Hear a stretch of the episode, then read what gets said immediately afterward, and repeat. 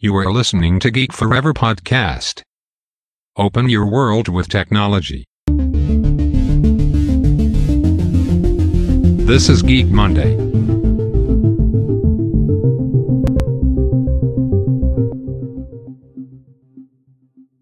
สวัสดีครับ ผมดนทราดนจากดอดนบ็อกนะครับ และนี่คือรายการ Geek Monday ครับ รายการที่จะนำท่านไปพบกับเทคโนโลยีใหม่ๆนะครับ เทคโนโลยีล้ำๆล่าสุด จากทุกๆทที่ทั่วโลกนะครับที่เราเห็นได้ว่าปัจจุบันกำลังมีบทบาทที่สำคัญต่อชีวิตมนุษย์เราในปัจจุบันนะครับเทคโนโลยีต่างๆ ไม่ว่าจะเป็น AI Machine Learning Blockchain Big Data ต่างๆเนี่ยกำลังมีบทบาทสำคัญในธุรกิจทั้งขนาดเล็กรวมถึงขนาดใหญ่ต่างๆ มากมายนะครับเราจะเห็นได้ว่าทุกวันนี้เทคโนโลยีใหม่ๆต่างๆนี่ได้ขับเคลื่อนธุรกิจขนาดใหญ่ และขนาดเล็กให้ก้าวไปข้างหน้าอย่างรวดเร็วนะครับหากใครไม่ปรับใช้เทคโนโลยีใหม่ๆ เหล่านี้มาใช้ในธุรกิจเนี่ยก็จะมีปัญหาในการเติบโตทางด้านธุรกิจได้นะครับสำหรับรายการ e x Monday นะครับรายการตอนนี้ก็มาถึง EP ที่ 16 แล้วนะครับ ก็จะเหมือนเดิมนะครับ เราจะมีการอัปเดตกันทุกวันจันทร์นะครับ ทางตอนนี้ก็ยังมีที่ 2 แพลตฟอร์มหลักที่เป็นพอดแคสต์ก็คือตัว Spotify แล้วก็ตัว Podbean ที่เป็นแอปหลักของเรานะครับ รวมถึงคลิปทุกครั้งเราก็จะอัปโหลดเข้าไปที่ YouTube นะครับ ถ้ายังไงก็ฝากอ่า follow ฝาก subscribe กันด้วยนะครับ สามารถเสิร์ชค้นหาได้เลยนะครับ Geek Forever Podcast นะครับสำหรับใน EP ที่ 16 นี้นะครับเราจะมาพูดถึงเรื่องของเว็บไซต์ค้าปลีกยักษ์ใหญ่ในประเทศจีนอย่างเว็บไซต์ JD.com นะครับกับการใช้เทคโนโลยีใหม่ๆ อย่าง AI Big Data แล้วก็โรบอติกนะครับในการปฏิวัติการค้าปลีกในประเทศจีนนะครับ ก็อย่างที่เราทราบกันนะครับว่าตอนนี้การค้าออนไลน์อีคอมเมิร์ซออนไลน์ในประเทศไทยเนี่ยกำลังแข่งขันกันอย่างดุเดือดนะครับไม่ว่าจะเป็น Lazada ที่มีพี่ใหญ่อย่าง Alibaba เนี่ยคอยสนับสนุนอยู่นะครับรวมถึง s h อ p e e นะครับน้องใหม่มาแลนะครับที่กำลังมีบทบาทสำคัญนะครับเราเห็นได้ว่าตอนนี้มีการลงทุนโฆษณาอย่างมากมายมหาศาลนะครับแม้กระทั่งคริสเตียโนโรนัลโดนักบอลชื่อดังเนี่ยก็ยังมาเป็นอ่าพรีเซนเตอร์ให้กับอ่าเว็บไซต์ Shopee นะครับเราเห็นได้ว่าตอนนี้เนี่ยการแข่งขันค่อนข้างจะดุเดือดนะครับในศึกอีคอมเมิร์ซในประเทศไทย รวมถึงน้องใหม่ตัวจริงอย่างเว็บไซต์ JD.com นะครับที่ ได้ร่วมมือกับยักษ์ใหญ่ทางด้านค้าปลีกของไทยอย่างอ่าคือเซ็นทรัลนะครับในการสร้างธุรกิจอีคอมเมิร์ซขึ้นมานะครับแต่ว่าตอนนี้ก็เหมือนดูเหมือนว่าตัว JD เนี่ยก็จะอัดโปรโมชั่นน้อยกว่าเจ้าอื่นๆนะครับอย่าง Lazada กับ Shopee เนี่ยค่อนข้างจะอัดโปรโมชั่นอย่างมากมายมหาศาลนะครับเราเห็นได้ว่าลูกค้าแห่หลั่งไหลพ่อค้าแม่ค้าเนี่ยก็เข้าไปขายในแพลตฟอร์มเหล่านี้จำนวนมากนะครับซึ่งก็ต้องบอกว่ามันแทบจะไม่เหลือที่ยืนให้กับแพลตฟอร์มอีคอมเมิร์ซของประเทศไทยเป็นที่เรียบร้อยแล้วนะครับหลังจากเราเห็นได้ว่าแต่ก่อนเนี่ยเราจะมีเว็บไซต์อย่างตลาด .com นะครับที่ตอนหลังที่ Rakuten เข้ามาเทคโอเวอร์เนี่ยก็ไม่สามารถที่จะ ต่อกรกับบริษัทยักษ์ใหญ่อีคอมเมิร์ซจากจีนนะครับที่เข้ามาลงทุนได้นะครับไม่ว่าจะเป็น Lazada นะครับที่ลงทุนโดย Alibaba นะครับรวมถึงตัว Shopee เองนะครับตอนนี้ก็ส่วนหนึ่งก็เป็นของ Tencent นะครับยักษ์ใหญ่ทางด้านธุรกิจเทคโนโลยีของประเทศจีนเช่นเดียวกันนะครับเราจะเห็นว่ามันเป็นการต่อสู้ของเหล่าผู้เล่นชาวจีนมากกว่านะครับมาเล่นในตลาดไทยนะครับซึ่ง Shopee เองเนี่ยแม้ตัวต้นกำเนิดจริงๆเนี่ยจะกำเนิดมาจากประเทศสิงคโปร์นะครับโดยบริษัท Garena นะครับแต่ว่าตอนหลังเนี่ยก็จะเห็นได้ว่ามีการแข่งขันกันค่อนข้างสูงนะครับในตลาดอีคอมเมิร์ซในประเทศไทยเนี่ยการเข้ามาของ Lazada ที่เข้ามากวาดเม็ดเงินต่างๆนะครับหว่านเม็ดเงินรวมถึงวางระบบโลจิสติกต่างๆนะครับสามารถดึงดูดพ่อค้าแม่ค้าได้เป็นจำนวนมากนะครับรวมถึง Shopee เองก็ต้องลงทุนจำนวนมหาศาลเช่นเดียวกันนะครับในการสู้กับตลาดนี้กับ Lazada นะครับทำให้สุดท้ายก็ Tencent นี่ค่ะก็เข้ามาถือหุ้นประมาณ 40%ในตัว Shopee เป็นที่เรียบร้อยแล้วนะครับซึ่งมันเป็นคล้ายๆ กับประเทศจีนนะครับเราเห็นว่าการแข่งขันเนี่ยมันเป็นการแข่งขันของอ่าแพลตฟอร์มของประเทศจีนล้วนๆนะครับ ซึ่งหากเราดูตัวเลขทางด้านการเงินนะครับรายได้กำไรต่างๆเนี่ยแพลตฟอร์มเหล่านี้เนี่ยลงทุนมา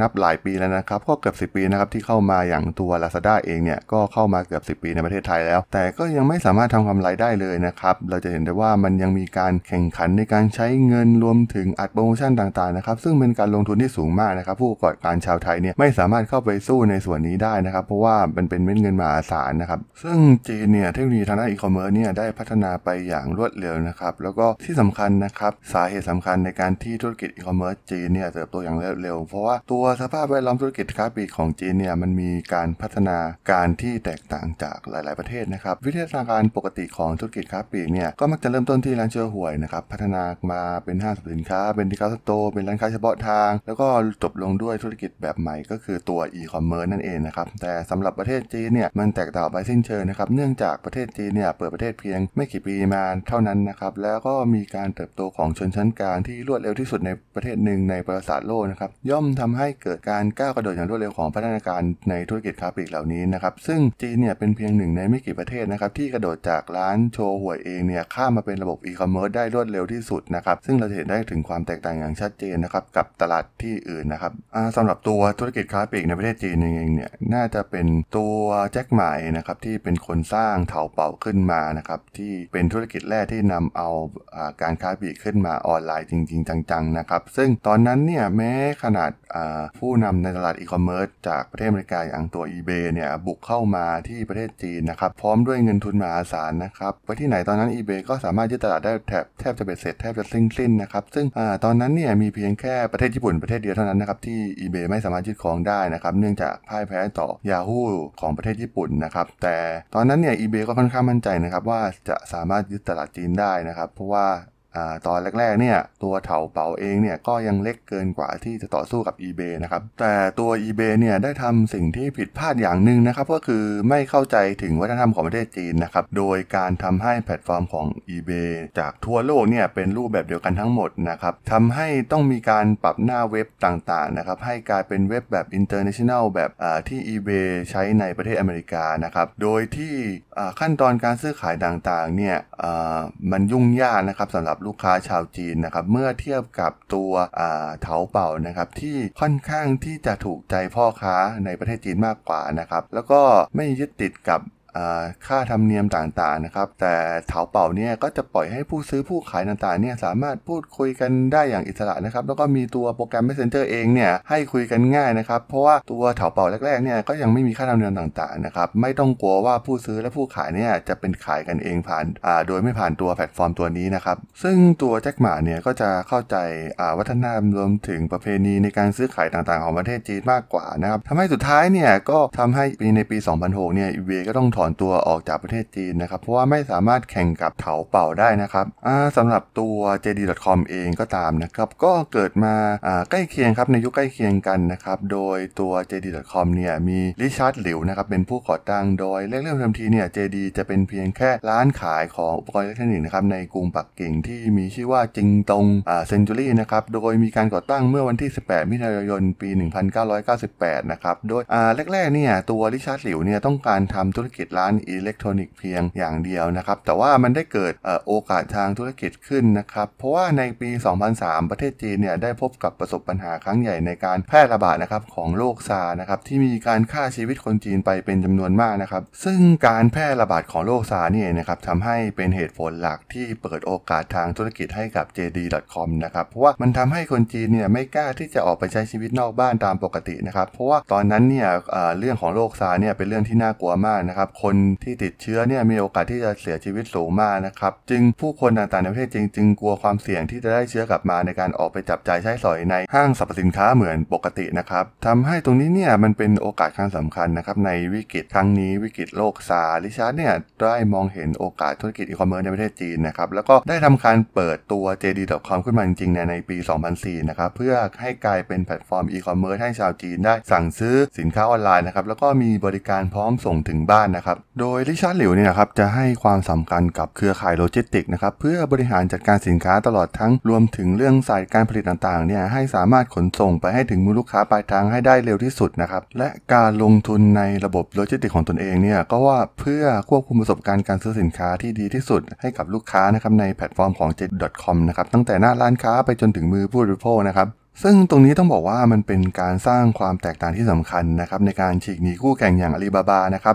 โดยใช้กลยุทธ์ในการเชื่อมต่อแพลตฟอร์มอของ JD นะครับไปยังโลจิสติกที่เป็น Third Party นะครับรวมถึงเหล่าผู้รับเหมาการขนส่งต่างๆนะครับแทนที่จะลงทุนระบบเองทั้งหมดเนี่ยที่ต้องใช้เงินทุนและเทคโนโลยีในการวางระบบอย่างมหาศาลนะครับซึ่งตอนนั้นเนี่ยอาลีบาบายังไม่มาลุยในเครือข่ายโลจิสติกเหมือนในปัจจุบันนะครับซึ่งการปรับตัวของ JD ในตอนนั้นนี่เองนะครับที่ทำให้ตัวอาลีบาบาเองเนี่ยก็ต้องมาสร้างเครือข่ายายโลจิสติกของตัวเองขึ้นมานะครับเพื่อให้แข่งขันกับ JD ได้อย่างมีประสิทธิภาพมากยิ่งขึ้นนะครับและที่สำคัญนะครับทาง JD.com เนี่ยก็ยังมีเงินทุนยักษ์ใหญ่หนุนหลังจากบริษัทเทคโนโลยียักษ์ใหญ่อย่าง Tencent นะครับซึ่งต้องบอกว่า Tencent เนี่ยเป็นคู่แข่งรายสำคัญของ Alibaba เลยก็ว่าได้นะครับโดยมีการเข้ามาถือหุ้นใน JD เนี่ยในปี 2014ราวๆ15%นะครับและสุดท้ายเนี่ยหลิวก็พา JD เนี่ยสามารถเข้าตลาดหุ้น NASDAQ ที่อเมริกาได้สำเร็จนะครับโดยกลายเป็นทำให้บริษัทเนี่ยมีมูลค่าเพิ่มขึ้นสูงถึง2.6 แสนล้านเหรียญสหรัฐนะครับทำให้เขาเนี่ยได้กลายเป็นบริษัทเศรษฐีคนใหม่ทันทีนะครับแล้วก็ทำให้ JD.com เนี่ยยังติด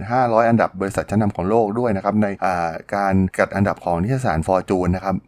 และต้องบอกว่าการได้เป็นพันธมิตรกับตัวบริษัทเซนเซนที่เป็นบริษัทยักษ์ใหญ่ทางด้านเทคโนโลยีของจีนเนี่ยก็ทำให้ JD เนี่ยมีความได้เปรียบอาลีบาบาอย่างมากนะครับ เนื่องจากบริษัทเซนเซนเองเนี่ยเป็นเจ้าของแอปพลิเคชัน QQ หรือว่า WeChat ที่เรารู้จักกันนะครับ ซึ่งต้องบอกว่าเป็นโปรแกรมแชทที่คนจีนแทบจะทุกคนใช้ในการสื่อสารนะครับทำให้ JD เนี่ยสามารถสร้างยอดขายจากโปรแกรมเหล่านี้ได้เพิ่มมากขึ้นนะครับรวมถึงมี ecosystem ต่างๆ ที่อยู่ในตัว WeChat นะครับทำให้ลูกค้าเนี่ยสามารถเข้าถึงสินค้าของ JD.com ได้ง่ายขึ้นนะครับ และการที่ตัว Tencent เองเนี่ยก็มีระบบชำระเงินของตัวเองนะครับ ที่ชื่อว่าตัว WeChat Pay นะครับ ก็ทำให้การซื้อขายสินค้าใน JD.com เนี่ยมีความสะดวกสบายมากยิ่งขึ้นนะครับ มันเป็นการบริการอย่างครบวงจรนะครับมันเป็นการ synergy ธุรกิจกันระหว่าง JD กับ Tencent ที่ลงตัวมากๆนะครับในการแข่งขันกับ Alibaba นะครับที่มีแจ็คหมาเป็นหัวเรือใหญ่อยู่นะครับซึ่งคงไม่มีการเปรียบเทียบเกินเลยนะครับ ว่าตัวเว็บ JD.com เนี่ยก็คือ Amazon แห่งประเทศจีนนั่นเองนะครับ เราเห็นได้ว่าตอนนี้เนี่ย Amazon เนี่ยกลายเป็นบริษัทที่มีมูลค่ามากที่สุดในโลกเป็นที่เรียบร้อยแล้วนะครับ ซึ่ง JD เองก็หวังว่าจะเจริญรอยตาม Amazon ขึ้นไปเป็นบริษัทแนวหน้าของโลกให้ได้นะครับ โดยวิสัยทัศน์ใหม่ๆ ของทางด้านริชาร์ดหลิวเนี่ยได้มีวิสัยทัศน์ในเรื่องของการใช้เทคโนโลยีต่างๆนะครับหลายเรื่องนะครับไม่ว่าจะเป็น AI โรบอท หุ่นยนต์ต่างๆนะครับ โดยเขาเนี่ยต้องการนำเอาเทคโนโลยีเหล่านี้เนี่ยมาช่วยเหลือมนุษย์ให้มากที่สุดนะครับ โดยใช้ระบบอัตโนมัติแบบ 100%นะครับ ซึ่งต่อไปเนี่ยเขาก็คิดว่าอาอาจจะไม่ต้องมีมนุษย์ในการทำงานกับ JD.com อีกต่อไปแล้วนะครับ ระบบทั้งระบบเนี่ยจะสามารถ run โดย AI และตัวหุ่นยนต์ได้ทั้งหมดนะครับ และก็ต้องบอกว่า JD.com นะครับ แล้วก็รวมถึงคู่แข่งไม่ว่าไม่ว่าจะเป็น Amazon Tencent หรือว่า Alibaba เองเนี่ยไม่เพียงแต่จะเป็นธุรกิจอีคอมเมิร์ซที่ใหญ่ที่สุดในโลกเท่านั้นนะครับแต่ยังมีการสร้างระบบต่างๆนะครับสำหรับการค้าปลีกในอนาคตด้วยนะครับ ซึ่ง JD.com เนี่ยมีแนวคิดที่จะผลักดันธุรกิจด้วย AI แล้วก็ตัว Big Data แล้วก็หุ่นยนต์นะครับในขณะเดียวกันก็ทำการสร้างโครงสร้างพื้นฐานทางด้านการค้าปลีกนะครับสำหรับการปฏิวัติการค้าปลีกในยุคใหม่ที่จะเกิดขึ้นนะครับโดยตัว JD.com เนี่ยก็ได้มีการร่วมมือกับบริษัทถึงๆมากมายนะครับที่มีความเชี่ยวชาญในด้านการค้าปลีกอย่างเช่น การร่วมมือกับบริษัท Fung นะครับบริษัทค้าปลีกใหญ่จากฮ่องกงนะครับ โดยจะใช้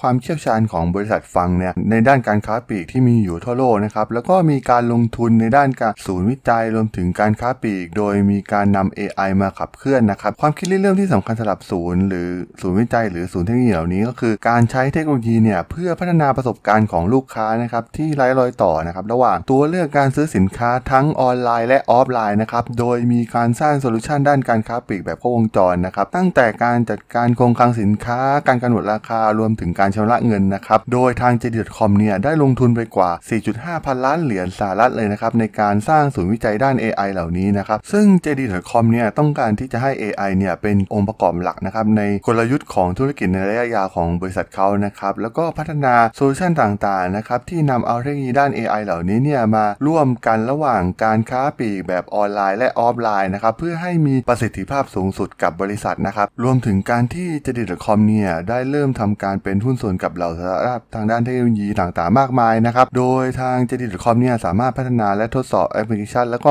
เริ่มต้นธุรกิจใหม่ที่ช่วยสนับสนุนโครงสร้างพื้นฐานทางด้านเทคโนโลยีเหล่านี้ ให้ดียิ่งขึ้นได้ด้วยนะครับ โดยมีบริษัทเทคโนโลยีมากมายนะครับที่ JD เข้าไปร่วมหุ้นส่วนด้วย เช่น CanYa นะครับ ผู้นำด้านคริปโตเคอร์เรนซีของออสเตรเลียนะครับ รวมถึง Nuggets นะครับบริษัทในประเทศอังกฤษนะครับที่ใช้บล็อกเชนเพื่อเพิ่มประสิทธิภาพการจ่ายเงินทางด้านอีคอมเมิร์ซแล้วก็แพลตฟอร์ม ID ที่ทำให้ AI สามารถช่วยขับเคลื่อนธุรกิจ JD ได้สำเร็จนะครับ ส่วนทางด้านโลจิสติกเนี่ย JD ก็มุ่งมั่นไม่แพ้กันนะครับ โดยการเป็นหุ้นส่วนกับบริษัท Zebra เทคโนโลยีนะครับและ Digital China นะครับ โดยมีการสร้างแลบวิจัยนะครับเพื่อพัฒนาตัวโลจิสติกแล้วก็ใช้เทคโนโลยี IoT มาร่วมกับเหล่าเครือข่ายโลจิสติกของ JD.com นะครับ โดยจะเป็นการสร้างโซลูชันที่สามารถนำไปใช้กับ JD.com ได้นะครับ โดยจะเน้นไปที่การจัดการด้านโลจิสติกโดยใช้คอมพิวเตอร์แบบพกพาเป็นหลักนะครับ รวมถึงมีการพัฒนานวัตกรรมในส่วนของซัพพลายเชนที่เกี่ยวข้องกับ e-commerce ทั้งหมดนะครับ โดยมีการตั้งศูนย์ที่ชื่อว่า GISC นะครับ โดยมีการรวบรวมมหาวิทยาลัยบริษัท และผู้เชี่ยวชาญในด้านอุตสาหกรรมต่างๆนะครับ เพื่อมาพัฒนาซัพพลายเชนที่เป็นซัพพลายเชนแบบอัจฉริยะในอนาคตนะครับ โดยจะใช้ประโยชน์จากการใช้เทคโนโลยีของ natural language processing นะครับ แล้วก็ facial recognition รวมถึง machine learning นะครับ เพื่อทำการคาดการณ์ความต้องการของผู้บริโภคที่ดีขึ้นนะครับ แล้วก็ทำให้ประสิทธิภาพสูงสุด โดยใช้เทคโนโลยีเหล่านี้มาช่วยนะครับ ซึ่งเทคโนโลยีใหม่ๆเหล่านี้ครับ การที่ JD.com เนี่ยได้เข้าไปลงทุนด้านการวิจัยและพัฒนานะครับ หรือการเข้าไปเป็นหุ้นส่วนกับเหล่าสตาร์ทอัพต่างๆ ที่กำลังพัฒนาเทคโนโลยีเหล่านี้ได้อย่างรวดเร็วนะครับ ซึ่งโซลูชันทางเทคโนโลยีเนี่ยไม่เพียงจะเพียงแค่ปรับปรุงด้านการดำเนินงานของบริษัทนะครับแต่ยังช่วยให้เกิดวิวัฒนาการของอีคอมเมิร์ซของอ่าอีคอมเมิร์ซทั่วโลกนะครับสำหรับบริษัทอื่นๆ นอกเหนือจากการลงทุนในด้านการวิจัยแล้วนะครับ JD เนี่ยยังอ่าพยายามสรรหาผู้เชี่ยวชาญด้าน AI พยายามควานหานักวิจัยต่างๆนะครับเพื่อเข้าร่วมทีมของพวกเขานะครับเพื่อช่วยเร่งความพยายามในด้าน AI ของพวกเขาให้สำเร็จได้อย่างรวดเร็วมากยิ่งขึ้นนะครับต้องบอกว่าเป็นการลงทุนครั้งมหาศาลของ JD.com เลยก็ว่าได้นะครับในการนำเอาเทคโนโลยีใหม่ๆเหล่านี้เนี่ยมาช่วยเหลือในธุรกิจของพวกเขานะครับ ซึ่ง JD เองเนี่ยก็ไม่ใช่แค่เพียงแค่รอการลงทุน แล้วก็เห็นผลในระยะยาวจากเทคโนโลยีในอนาคตเท่านั้นนะครับ แต่พวกเขายังนำเทคโนโลยีอ่าที่มีอยู่ในปัจจุบันนี้เนี่ยไปดำเนินงานในหลาย ๆ ด้านนะครับ ตั้งแต่ในเรื่องของคลังสินค้าอัจฉริยะนะครับ ไปจนถึงการส่งมอบด้วยโดนนะครับอ่าไปยังมือลูกค้าโดยตรงนะครับอ่าสำหรับการนำโดนมาใช้เนี่ยก็ถือว่าเป็นเรื่องน่าสนใจมาก ๆ นะครับ โดยตัว JD.com เนี่ยนำโดนมาใช้ในการขนส่งสินค้าจากการมองเห็นอุปสรรคในการนำส่งสินค้าไปส่งถึงมือผู้บริโภคในพื้นที่ที่ห่างไกลกันดารนะครับแล้วก็เดินทางลำบากนะครับตัวอย่างที่ชัดเจนที่ JD ยกตัวอย่างขึ้นมาก็คือ อย่างเมืองซีอานมณฑลซานซีนะครับซึ่งเป็นพื้นที่ในหุบเขานะครับเป็นพื้นที่ที่ยากในการเดินทางเข้าถึงในการขนส่งแบบปกตินะครับเจ้าหน้าที่ของ JD.com เนี่ยต้องทำการขนส่งสินค้าต่างๆ ไปส่งยังลูกค้าเนี่ยด้วยระยะเวลาที่ยาวนานนะครับกับการขนส่งแบบเดิม ซึ่งก่อนที่จะนำเจ้าโดนมาใช้เนี่ยการขนส่งสินค้าไปยังซีอานเนี่ยใช้เวลานานถึง 2 ชั่วโมงนะครับ เพราะว่าเส้นทางที่เป็นหุบเขาเนี่ยแล้วก็มีทางเลี้ยวมากมายตามไหล่เขาขึ้นไปจนถึงหมู่บ้านที่จะไปส่งของนะครับ แต่หลังจากนำโดนมาให้บริการเนี่ยก็สามารถลดการขนส่งให้เหลือเพียง 20 นาทีเพียงเท่านั้นนะครับซึ่งตอนนี้เนี่ยปัจจุบันการบริการขนส่งสินค้าผ่านโดนของ JD.com เนี่ยสามารถให้บริการครอบคลุมกว่าร้อยหมู่บ้านในประเทศจีนได้เป็นที่เรียบร้อยนะครับ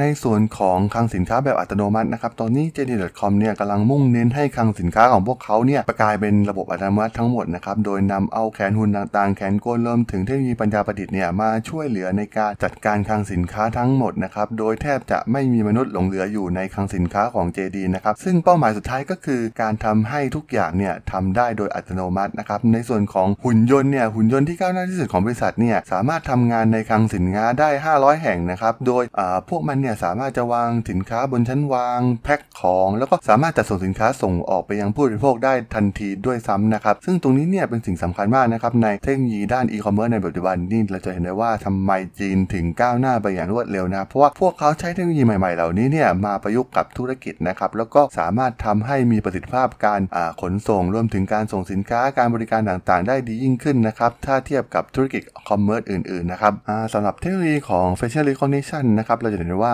ที่ Amazon เนี่ยกำลังก้าวหน้าในด้านนี้สามารถนำส่วนของเทคโนโลยี facial recognition เนี่ยไปใช้กับร้านค้าของพวกเขาที่เป็นร้านค้าออฟไลน์ได้แล้วนะครับ ซึ่งตรงนี้เนี่ย JD กำลังทำในสิ่งเดียวกันนะครับ ในสำนักงานใหญ่ของร้านค้าของพวกเขาเนี่ยจะสร้างบริการที่ให้ผู้ซื้อเนี่ยสามารถนำสินค้าออกจากร้าน โดยแทบจะไม่ต้องหยุดจ่ายเลยนะครับ การชำระเงินทั้งหมดเนี่ยจะถูกควบคุมผ่านเทคโนโลยีของ facial recognition นะครับ ซึ่งจะเป็นการ